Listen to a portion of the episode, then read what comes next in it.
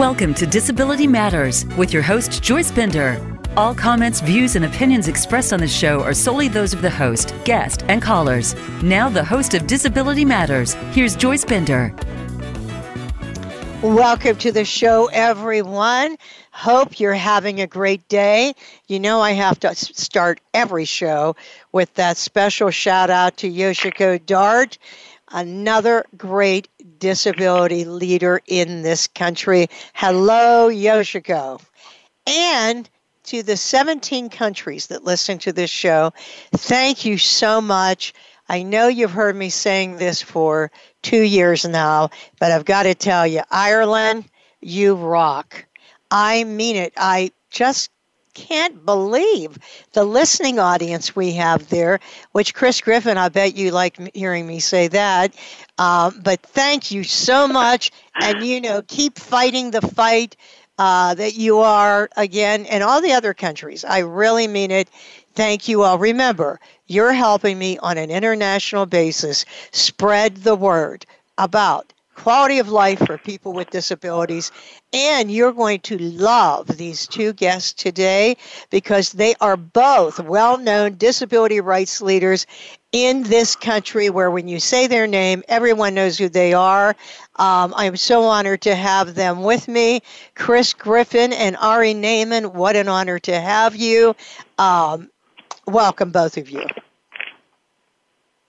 Thank Thanks, you. Joyce. Thanks Pleasure to be on the show.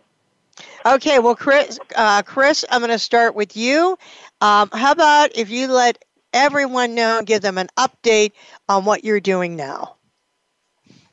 Well, I think, you well, I know you and Ari know this and a few others, but for everybody else, I wanted to let you know that I retired uh, from the Disability Law Center about a year and a few months ago a little over a year, and um, I retired uh, mainly because my husband is Alzheimer's, and it was time to actually stay home and hang out with him and um, enjoy uh, some good time that we have uh, in our relationship. And in addition to that, I was honored last year to do the search for the new executive director of the American Association of People with Disabilities. I think we can now say, because it's public, that Maria Town uh, will be the next executive director.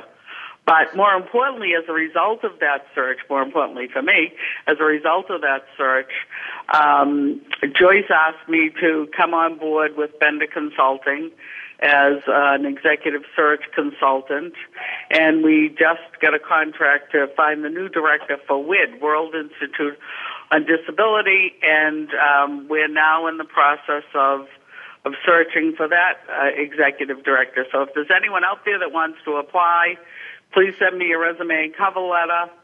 Uh, I guess I should say my email, cgriffin at benderconsult.com, and uh, I'm sure we're going to find a great person who has international experience and experience with the disability community. But that's that's what I'm doing. That's what I'm focused on.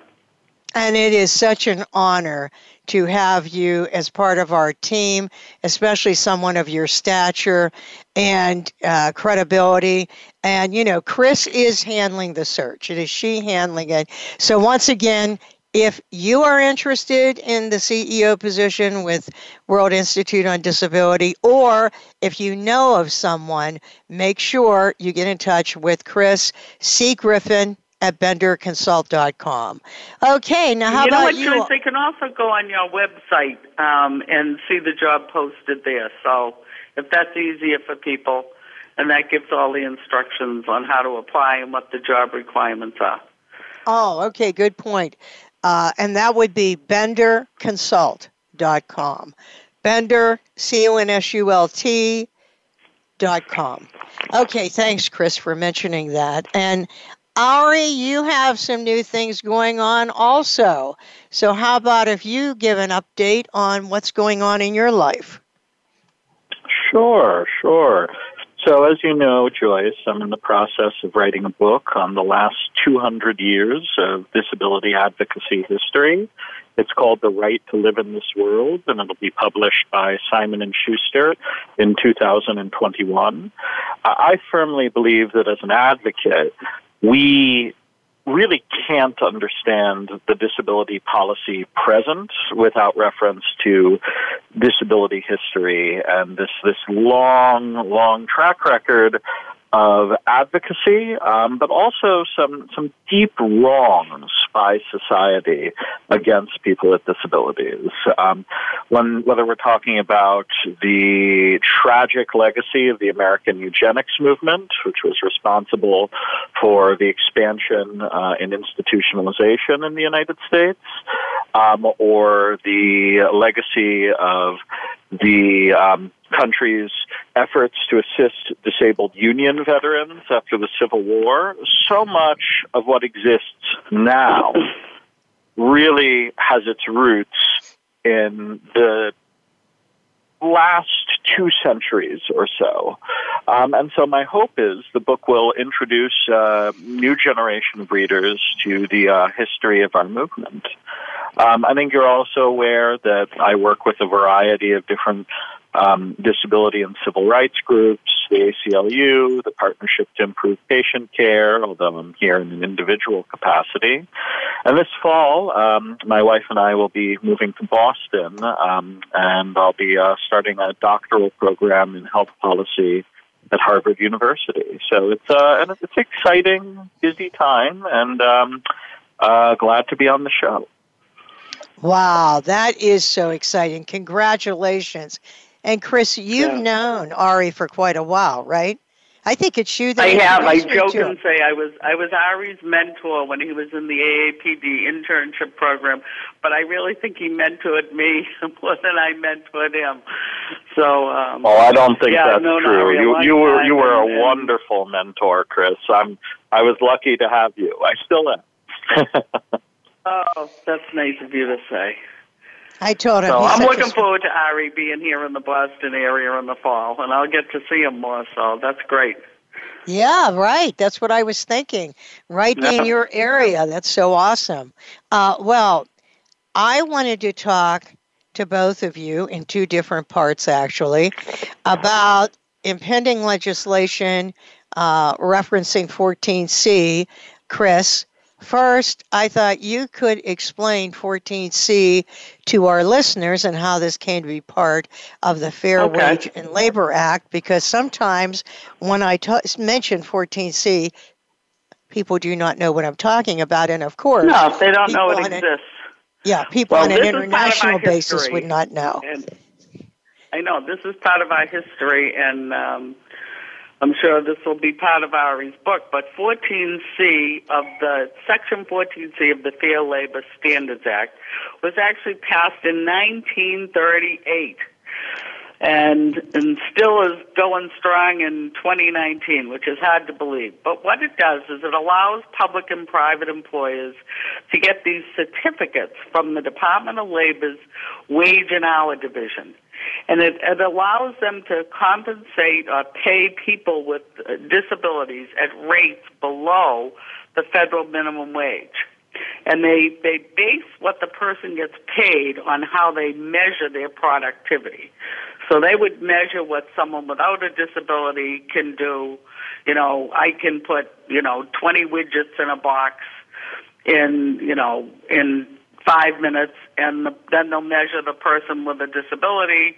Um, how many widgets can they put in the box in five minutes? And then their pay is based on productivity. Now, can you imagine if we all get paid based on our productivity every day? Anyway, the problem with this program is it results in a large number of people with intellectual and developmental disabilities and people with mental illness any type of psychiatric disability can end up in a program like this too, and a lot of people don't realize that that's that's um, used for folks uh, with different disabilities besides just intellectual and developmental disabilities. But it, it puts a large number of them um, automatically after school, mostly into these sub-minimum wage positions and usually in very segregated or separate facilities. Um, we call them sheltered workshops. They might be called something else, but they're basically an enclave of people with disabilities in one place only, you know, not interacting with the general public and doing, um, you know, work. And it might be, you know, for example, Goodwill Industries, they might be, you know, hanging up clothes that people have donated, uh, or things like that. So, uh, the problem is, is that people with disabilities uh, are often told that this is the only option for them. Uh, their families may be told that, and so the, there's really no one pushing um, pushing people with disabilities to are offering them opportunities to get into any type of competitive wage uh, employment. Although those of us in the advocacy world know that most of these people can. Uh, all of these people, you know, essentially could be in a, a competitive wage position um, in doing a variety of different jobs. Uh, just they aren't they aren't provided with this opportunity, and so this 14C still exists. It still allows people to pay people with disabilities sub minimum wage, and it's it's it's horrible. Um, and I think Ari can talk about the legislation that's pending to to get rid of this. Um, I have a couple of questions first. Why was okay. this originally put in place? You know, it was 1938. So I think it was put in place because people with disabilities really couldn't get jobs. They weren't allowed to, um, uh, you know, people weren't employing people with disabilities back then. Um, think of the time, you know, it was uh, the Depression era. It was, you know, it was, I think, a mechanism for people to hire more people with disabilities. But I think the the other aspect of it was that, you know, people were going to be. The idea was that people with disabilities would be trained, and they would learn how to you know, develop a skill or do a certain job, and then hopefully they would be hired into a competitive wage job. And maybe that worked for some people, but the reality is it, it ended, up, ended up becoming an industry. Um, where providers were, you know, making money, getting contracts with employers to do work for them, whether it's stuffing envelopes or you know, like I, I said, hanging up clothes for Goodwill, they get contracts to do this work, and they provided the workers with the the disabilities, and um, and someone was making money, but it wasn't people with disabilities. That's for sure. You know, I don't know why or how it is possible that we still have this today in place because you know it's it's like slavery. I just can't believe it. Uh, but Ari, I know your feelings about this are very strong also in opposition to 14C.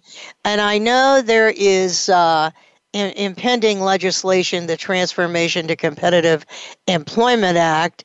I, I wonder if you could talk about that, but also, what is your answer to people who think ending 14C would end the opportunities for their child with a significant disability to work and gain income and, and have, you know, you know, how people will say, oh, but with this, they have dignity. It helps them. Well, let's talk about both things. First, what about this impending legislation? Sure. So there's a lot to unpack there, you know, and I'll just start by saying that Chris is correct. There's very few people with disabilities leave sheltered workshops for integrated employment. The last uh, data that we have on this is only about 5% of people with disabilities in sheltered workshops ever move into integrated employment. Um, and where it's been researched, we've generally found that folks with comparable disabilities have better outcomes um, in terms of pay, in terms of numbers of hours worked, um, if they go straight into integrated employment than if they ever go into a sheltered workshop. So, as a form of pre vocational service, sheltered workshops really are failures. Now, when we talk about the Transformation to Competitive Employment Act, which is H.R. 873 in the House and S 260 in the Senate, so we encourage you to call your members of Congress and get the word out about this important legislation. Um, the Transformation to Competitive Employment Act would do a few things. Uh, first, it would phase out Section 14C. Second, it would provide technical assistance to service providers. Um, and third, it would provide grants to service providers to change their business model. You know, you do have some truly awful actors, uh, as you mentioned, Chris, um, as you mentioned, Joyce, that are um, paying their executives six or seven, seven figure salaries uh, while their workers are making pennies on the dollar uh, or pennies an hour. But that's that's not the majority of sheltered workshops. By and large, what we're talking about here uh, isn't really slavery. It's it's a situation where in the 1970s and 80s, service providers that maybe started with good intentions built these sheltered workshops and then got stuck in an old service model. They didn't move with the times, and so what we're saying is we're going to end 14C but we're not going to tell all the service providers that are running sheltered workshops, well, you know, just go away, get rid of you, we're getting rid of you, we don't need any of your expertise. Instead, this legislation would provide grant funding and technical assistance to help them change their business model to instead of running a sheltered workshop where they're paying people less than minimum wage, to uh, operate supported employment services as well. Uh, uh, excuse me, to operate supported employment services instead, um, where they help people with disabilities find jobs in the community at or above minimum wage and bring support to them. So it's really it's the same thing that we've seen in the past around deinstitutionalization and community living, rather than saying there's this separate special place where we're going to put all of the people with disabilities, whether it's to live or to work or to have something to do during the day. We're instead going to be bringing supports to people where they want to be integrated throughout the broader community. Now, you, you talked about how to respond to folks who have concerns about ending 14C. Uh, and Joyce, I think that's a very important question. So, so let me start with a couple of critical things. Um, when we talk about the family members that are critical of ending 14C or closing sheltered workshops, usually the reason for that is because they're looking to sheltered workshops for something other than employment services for their family member. Usually, what they're looking for is a place for their family member with a disability to go during the day and have some form of structured activity, both for their family member's sake and for their own sake. Um, and, you know, I think the main thing we have to get across is that when we close sheltered workshops, we replace them with something better. Supported employment services can help people find jobs in the community, and because those jobs pay at or above minimum wage, folks end up making considerably more money, um, often working fewer hours. So if you were making a dollar an hour, working 30 hours a week in a sheltered workshop. Um, you know, if you're working five or 10 hours a week in a community job, you're still making much more money. And integrated day services provide people with disabilities, even people with very severe disabilities, with support to be out in the community doing the things they want to do. It may be going to the mall, uh, maybe going to the community pool, maybe taking a class, maybe volunteering at Meals on Wheels, any number of other things. But the idea here is that through supported employment and integrated day services, we can provide people with disabilities of all kinds, of all levels of severity, with access to a meaningful day. For many of them, we can provide them with access to competitive integrated employment. And we can ensure that everyone who leaves a sheltered workshop has access to a better outcome, to a greater degree of integration. And I would say in the majority of cases, um, to more income than they had within the workshop environment. Right. And you know what, Chris? Haven't they done this in Vermont and a couple other states? Yep. Um, as a matter of fact, Massachusetts is an example of a state that several years ago decided that they were going to end sheltered workshops.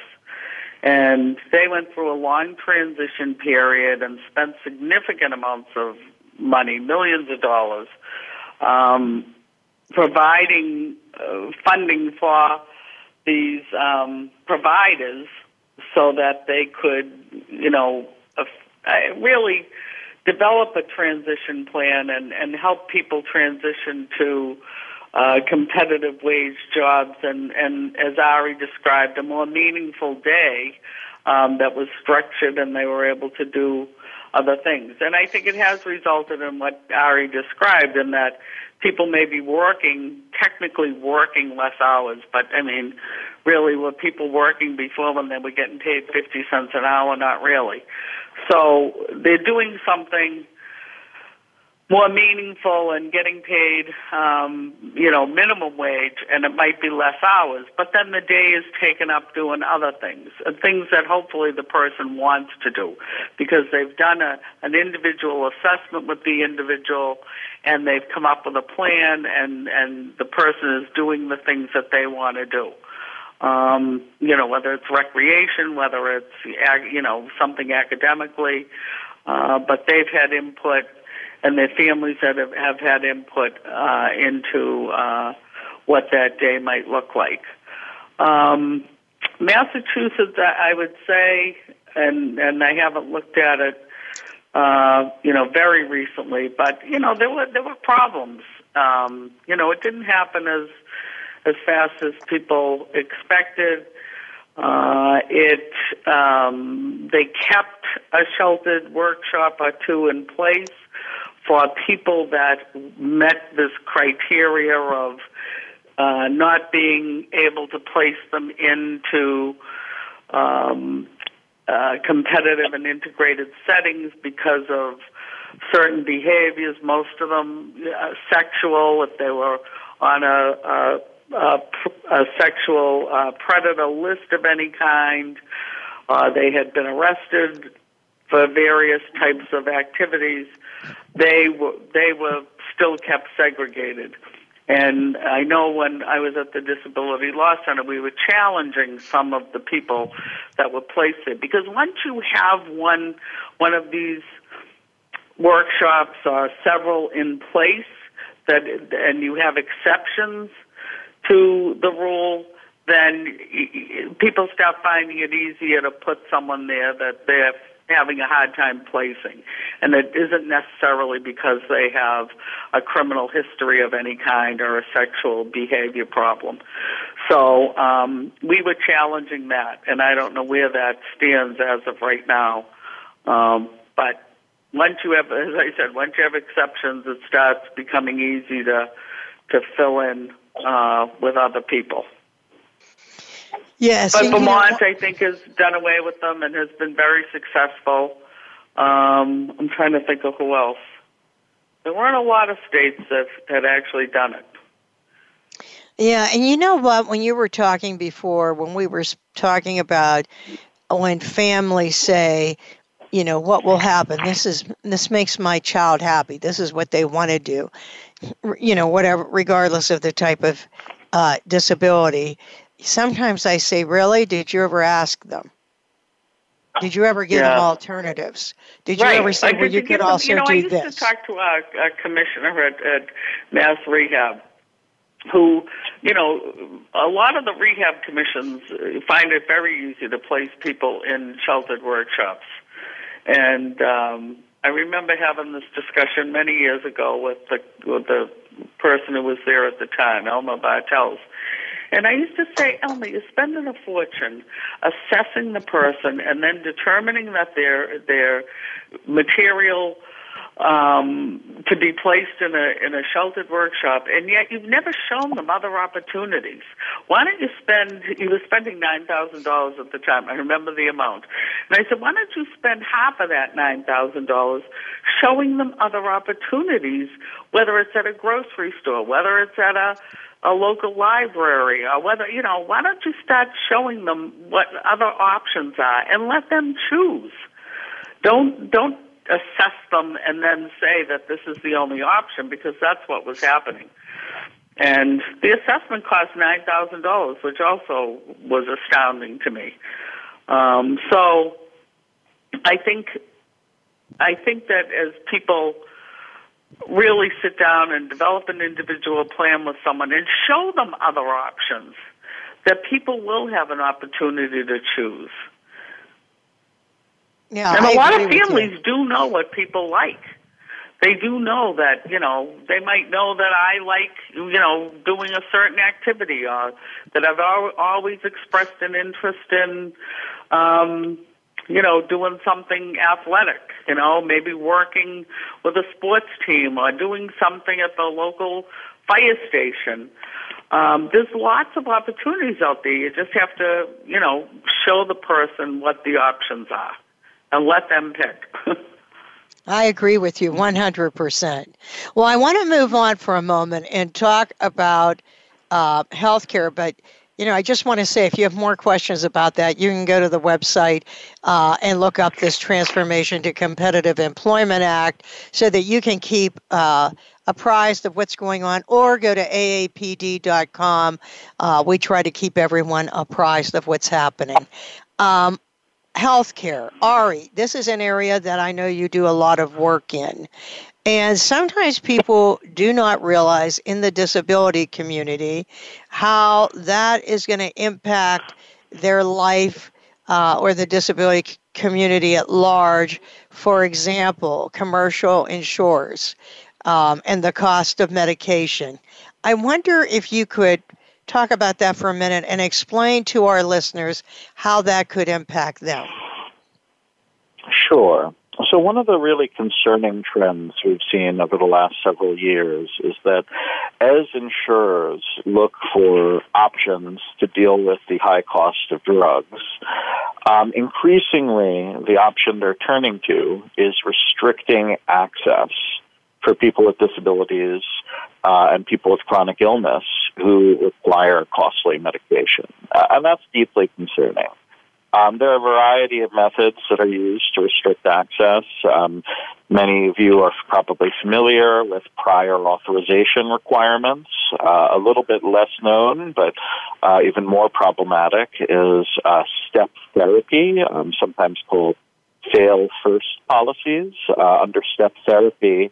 An insurer will say, well, we're not going to provide you with the medication that your doctor prescribed until you first try this cheaper medication that we think is roughly equivalent, um, but you have to fail on that medication. You have to show that medication doesn't work for you before we'll provide you with the medication that's actually been prescribed to you. And, and that's really concerning because for many people with disabilities, that, that process of failure on that first medication can have devastating, sometimes life threatening results.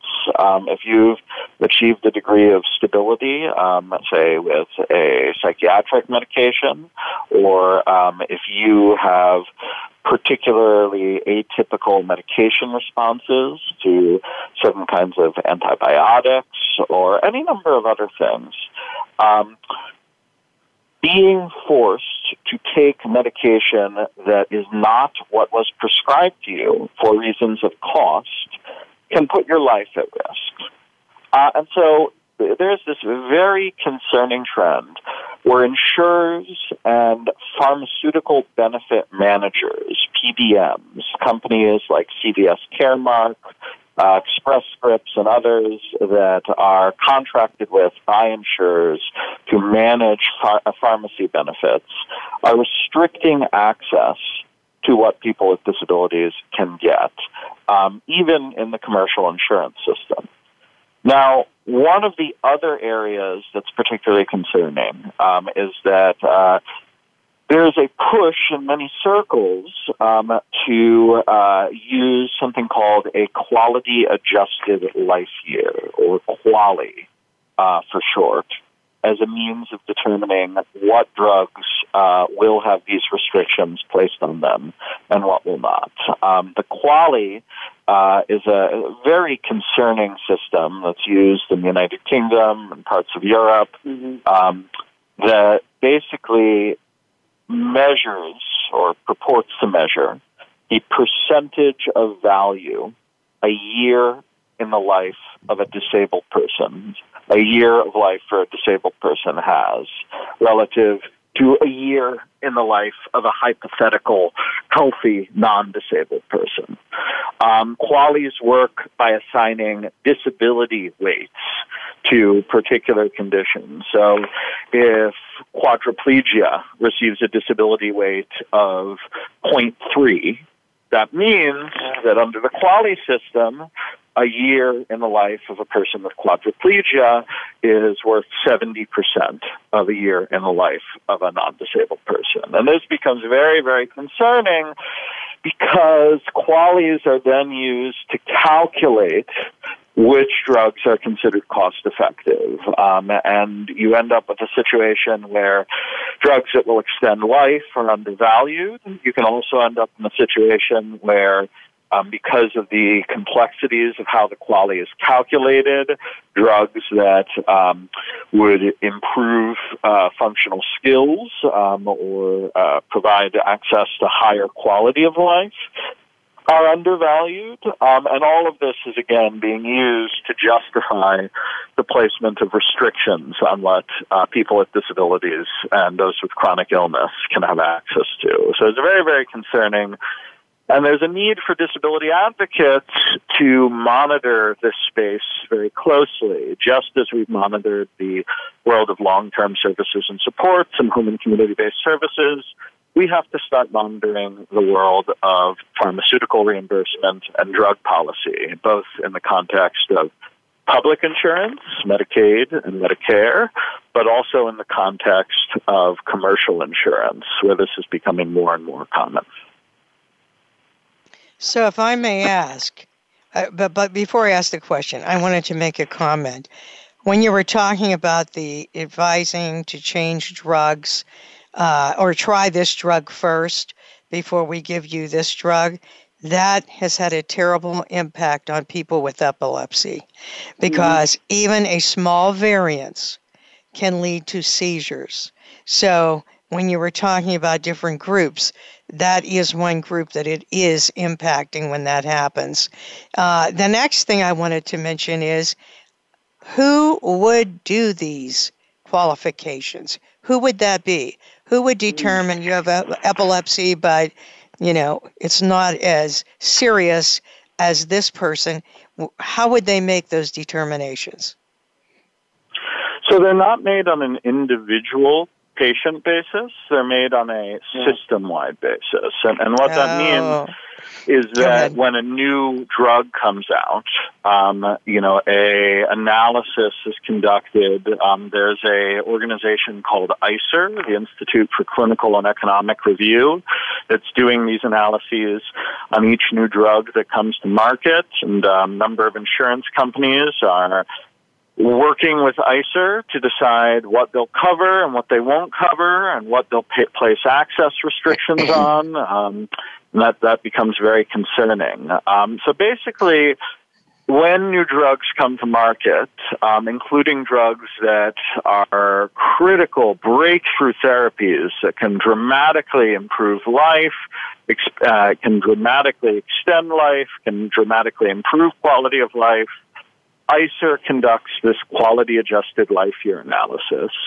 Um, and they make the determination that according to the QALY, which is a deeply discriminatory, flawed system, this drug is cost effective and that drug is not.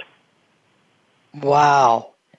Oh, that's terrible. Hey, Chris, I'm sure you're familiar with this. Do you want to comment on anything we've just discussed? Well, I, you know, it's as as Ari said, it's it's insurance companies and it's state Medicaid um, offices that have a, a great impact on people, the drugs people with disabilities get, um, because of the large number of people with disabilities who are, you know, rely on Medicaid for health care and their and their drug coverage, and they have formularies and they decide annually what they're going to pay for and what they aren't going to pay for. And when times get tough, you know, they're looking to cut costs. This is one of the places that they look to. Um, and they like to have closed formularies if they can. Um, you know, the feds give them guidance. It's a joint program that's paid for by uh, the feds and the state. And so, um, you know, the feds may give them guidance, but the states are, are, are always looking for ways to save money. And and one of the easy places to to look is what drugs are you paying for? What drugs are expensive? Um, especially when drugs are new and and um, people need them for various disabilities. Um, you know, this is this is where they like to cut. And you know, as you talked about, Joyce, replacing drugs that was a huge issue here in Massachusetts, and we, you know, got legislation to do a study. Um, I was on the study group that looked at this issue, and trying to ensure that you know pharmacists and other people without without talking to a doctor can't just change your your drug. And the state can't just change it and decide that you know something that's effective for you um, can now be replaced automatically and you suffer you know adverse impact from it before anyone, and serious adverse impact before anyone will pay attention and allow you to transfer back to the other medication that worked for you. So there's lots of issues here around drugs and and the impact on people with disabilities. Um, the QALYs are, uh, is actually scary. That's you know that's that somebody is. measuring you know a certain disability um, without knowing an individual and deciding what what what the quality of life is for that person, um, and putting a number on it, and then basing. Uh, regardless of what the disability is, as you know, there's a spectrum. Like epilepsy mm-hmm. could be someone like me. Mm-hmm. It could be someone with an intellectual disability. It could be me, but it could be someone that has 50 seizures a day. So to just generalize that, as uh, Ari said, is really a scary thought. It yeah, really is. Yeah, it is. Okay, well, how about Medicaid, Chris? How do you think all of this health care uh, legislation with insurers, uh, how do you think this could impact Medicaid? Well, I mean, if if if we can eliminate the you know the QALYs as Ari was talking about, then hopefully you know the the feds will enforce that, and the states won't be able to use that type of um, assessment as a tool to eliminate what they pay for. Um, so you know, Medicaid, Medicaid, as I said, is very important in this area because of the number of people with disabilities that they provide medications for and healthcare overall. I mean, healthcare is a huge concern right now. Um, again, it's it's you know it's it's an expensive um, area uh, for each state, and and it's where they it's where they look to cut uh, when when budgets get tight. And so, if the federal government is is is limiting uh, health care that they're going to pay for um, and limiting what they're going to, you know, reimburse states for, then the states are going to cut. And so it, it's it's it's really very concerning. Yes, I always tell people with disabilities when it comes to being educated about all these issues, if you don't take time to know, you're not going to know and you're not going to know the impact of how that can impact you specifically. So I'm really glad we're talking about this. And everyone listening right now, you know you can get this podcast on demand through Apple or Spotify. And anyone you know that you think this is important for them to hear, make sure you tell them that. Um, okay, Chris, one of my favorite topics and yours, I know, is employment. And you were an appointee in the Obama administration, and you worked with the White House on the executive order to see 100,000 people with disabilities hired over five years in the federal government. Was that the 20th anniversary, Chris, of the yes, signing of the was. ADA? The 20th anniversary of the ADA. And we're coming up on what, the 30th? I know. Isn't that amazing? So hard to believe. Um, but you, you've always been a major advocate. I'm, I'm for employment. I can so remember when you told me way back um, that you know you did at OPM sort of a checked into. Hey, what is the employment of people with disabilities in the federal government, and how shocked you were when you found out it was less than one percent um, which I think how shocked everyone was because I know I just assumed, oh, largest employer, federal government. I'm sure they have a, you know, high percentage of people employed with disabilities, but uh, that was not true, and that has been your your mission. You've talked about it nonstop. Um, that's all I hear you talk about. Don't talk about it. Hire someone. You know, I've heard you say that so many times. And next year is the 30th anniversary, just as you mentioned, of the signing of the Americans with Disabilities Act. How is it possible that so many things have happened? you know, with transportation or video relay or housing or, you know, all of these things that, that have changed, but not employment? You know, still 70% of people with disabilities. I don't know. Counted. That's a good question. I, you know, it's like the unfulfilled promise of the ADA. Is I think we all expected employment to increase significantly with the um, passage of this law. I will say one thing that I do think that it's done, and it's something that we don't capture the data, but I do think it's kept a lot of people with disabilities employed. Um, I do think that, and accommodated, and it's kept them employed. So when someone now, you know, uh, uh, especially obtains uh, a disability of some kind while they're employed, you know, it's less likely now that they're going to be uh, fired or they won't be accommodated. So I wish we could capture that data because I do think that's one place where we've seen improvement. But the overall employment of people with disabilities, there still is a stigma in society that somehow because you have a disability, you're less able to do a job. When in fact, that's, you know, we know that that's not true.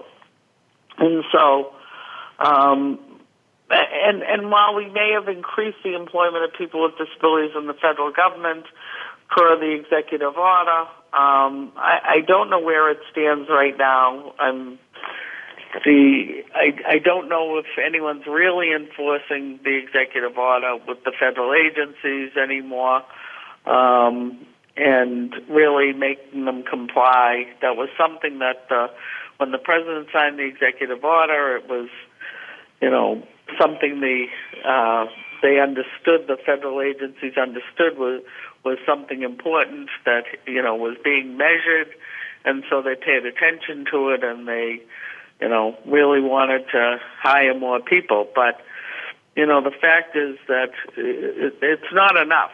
Um, it has to happen in the private sector too. And how we get that accomplished, I, I don't know. But it would be great if on the 30th anniversary of the ADA, this administration did issue an executive order um, that would try and, and attempt to improve the or increase the numbers of people with disabilities employed in the public and the private sector. um, that would be, you know, that would be great. And it would have to be enforced. It would have to be, I mean, it's not enough to just issue the executive order.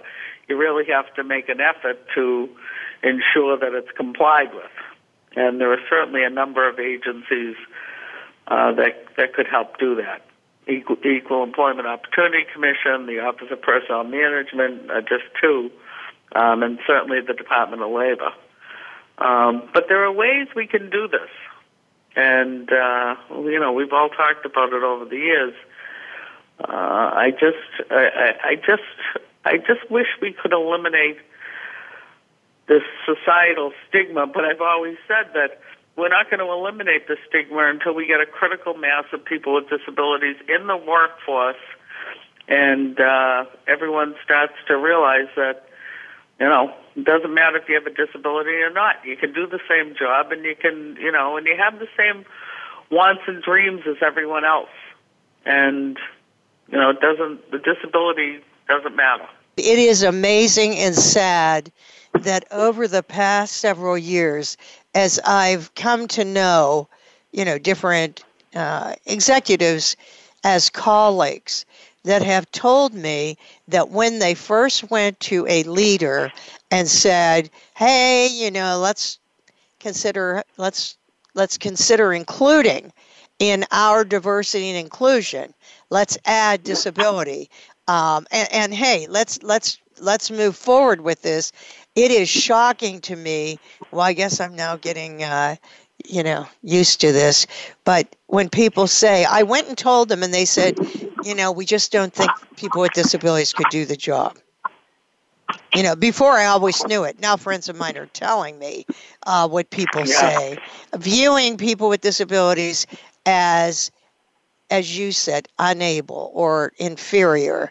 Um, I, I mean, it's just so hard to believe that this has gone on all these years. The stigma has not changed. Mm-hmm. That that stigma has has not changed. Although I agree with you about people with disabilities that already have jobs would have a greater uh, percentage of success keeping the job. I never thought about mm-hmm. that before, but um, I do agree with that. Um, Ari, do you have any comments you would like to share about this? Well, I think we need to be making serious investments in expanding supported employment. And I think we need to make sure that the, not just the federal government, but also state governments serve as yes, contractors yeah. and model employers. Uh, that's absolutely critical. Um, you know, one of the areas that there's increasing discussion uh, uh, about right now is reforming the AbilityOne program. I think you may be familiar that right now the federal government has a contract set aside that's designed to incentivize disability employment, but unfortunately, um, the program was designed more than 60 years ago um, and only allows those contracts to go to uh, employers that um, hire more than 70% of their workforce uh, as people with disabilities. And what that invariably means is that it usually goes to sheltered workshops um, or other segregated employers. Um, and so we don't see that aspect of contracting, um, unlike other aspects like Section 503. We don't see the ability, one, contracting set aside um, being used to encourage integrated employment. Now, that's a real shame. Um, so we need to reform that. Uh, we need to make sure that we get um, efforts to establish state governments as a model employer and a model contractor. Um, and we need to take seriously the reality that if we want to make progress on disability employment, uh, we have to make investments in more than just work rehab. Um, we need an aggressive affirmative action agenda. Yes, yeah, I, I agree. I, I so agree with that also. Um, and I guess, Chris, when you talk about enforcement, now I will say that Craig Leen, uh, the director of OFCCP, is conducting focused reviews. Um, but without enforcement, it just won't happen. It won't. Yep. It won't. Well, last question, Chris and Ari. Uh, I'll start with you, Ari. What keeps you up at night when you think about the future of people with disabilities? I think the thing that I really worry about, you know, if I'm being very, very frank, is that we need to make sure that we are investing in the future of our movement. Um, there is there are waves of disability advocacy, and that's something that I've learned. You know, looking at the last 200 years or so. Um, you know, we, generally see a variety of factors, whether it's uh, polio, uh, whether it's um, wars, whether it's any number of other things, lead to new influxes of people with disabilities and greater societal pressure to make changes in support of rights, in support of access, in support of inclusion. Um, and that's very important. And part of the reason we've seen so much progress on disability rights over the last 50 years is we saw several different waves line up. Okay, we saw the post polio generation um, come together and build the independent living movement. We saw um, significant activism from uh, returning veterans. We saw significant activism from uh, people with developmental disabilities and families, um, leading to deinstitutionalization. We saw activism in the psychiatric disability community. It, it was really a perfect storm in the best possible sense. And so now the question really is, how do we keep that going? Even in a situation where the composition of the disability community changes. So, over the next 10, 20, 30, 40 years, we're going to see the face of disability um, look very different. And it's going to evolve and change, and, you know, that's not necessarily a bad thing. Um, but it means we need to be preparing so that new generations of people with disabilities and new types of disabilities join our movement connect to that glorious past and work to build an equally glorious present and future. Well, you know what? Mm-hmm. That is so good. Chris, I wanted to ask you, but I see we're at the end of the show, but I'm having you back on, and I'm going to guess it's about employment anyway. But right now, mm-hmm. we have to come to the uh, end of the show. You know, it went so fast, I just didn't even realize. Uh, but we end every show with a quote, and this is the quote The only way you change the work face of America is by employing people with disabilities, said Christine Griffin. This is Joyce Bender. America's Voice, where disability matters at voiceamerica.com. Talk to you next week.